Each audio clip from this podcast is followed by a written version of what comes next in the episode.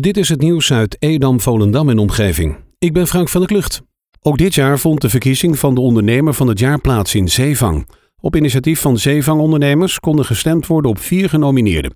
Nu dat niet fysiek kon, werden leden uitgenodigd online te stemmen. De uitkomst was spannend tot de laatste sem. Maar Wim Doets van de Kochenhoren Culinaire Dienstverlening ging er met de winst vandoor. Graag had Zeevang-ondernemers ook dit jaar de winnaar bekendgemaakt tijdens de nieuwjaarsreceptie. De beperkende coronamaatregelen zorgden ervoor dat de ondernemersvereniging besloot om de verkiezing op een ludieke manier in te steken, zodat deze toch doorgang kon vinden. De Volendamse wijkraad heeft ervoor gezorgd dat langs de eien als proef vijf kattentrappetjes zijn geplaatst, zodat de watergeraakte katten op eigen kracht weer op het kunnen komen.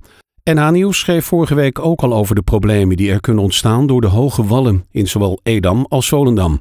De dierambulance Waterland drukt zo'n 10 tot 15 keer per jaar uit om te watergeraakte katten te helpen.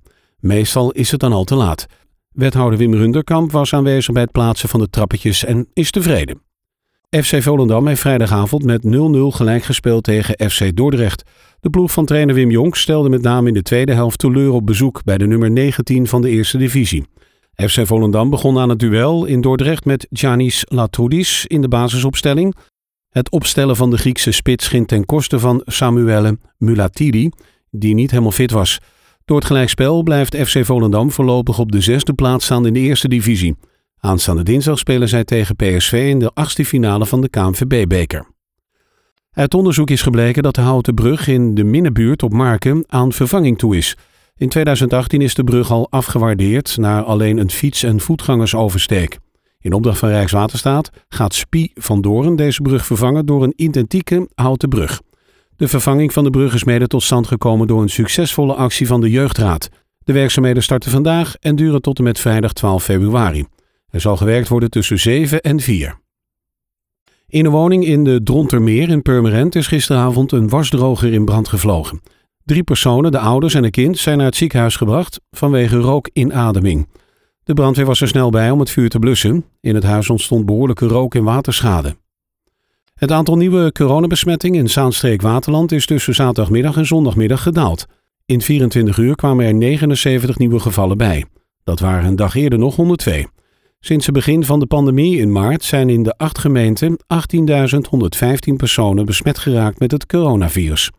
Het is al even geleden dat dat aantal besmettingen op één dag onder de 100 bleef. De gemeente Edam-Volendam kreeg in 24 uur tijd slechts 9 nieuwe coronagevallen bij. Het UWV heeft 165 aanvragen van bedrijven uit de gemeente Edam-Volendam goedgekeurd in de derde ronde van de nauwregeling. In de hele regio werden 1254 aanvragen goedgekeurd. Dat is 19,2% meer dan het aantal goedgekeurde aanvragen in de tweede ronde. Landelijk heeft het UWV in de derde ronde van de nauwregeling ruim 77.000 aanvragen gekregen, maar ook goedgekeurd. En dat is gedaan voor een bedrag van 1,7 miljard euro aan voorschotten. Een vrouw is zaterdagavond rond half acht bedreigd en beroofd op de Lobiliusstraat in Zaandam. De straatrover bedreigde haar met een mes en ging er vandoor met persoonlijke spullen van het slachtoffer. Na sluiting van de winkel waar de vrouw werkt, liep zij met enkel collega's door deze straat toen ze werd aangesproken door een man. De man bedreigde haar met een mes en had het voorzien op de dagopbrengst van de winkel, maar die had de vrouw niet bij zich, waarna ze persoonlijke spullen moest afstaan.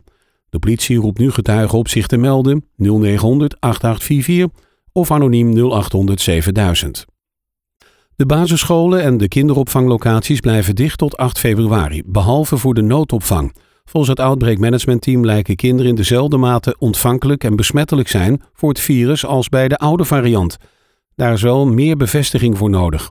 Ook zijn er nog te veel zorgen over het aantal besmettingen in Nederland en over de verspreiding van nieuwe varianten van het virus in de samenleving. Daardoor is het niet mogelijk om basisscholen en kinderopvanglocaties eerder te openen. Contactmomenten tussen volwassenen moeten nog zoveel mogelijk worden voorkomen. Tot zover het nieuws uit Edam, Volendam en omgeving. Meer lokaal nieuws vindt u op de Love Kabelkrant, onze website of in de app.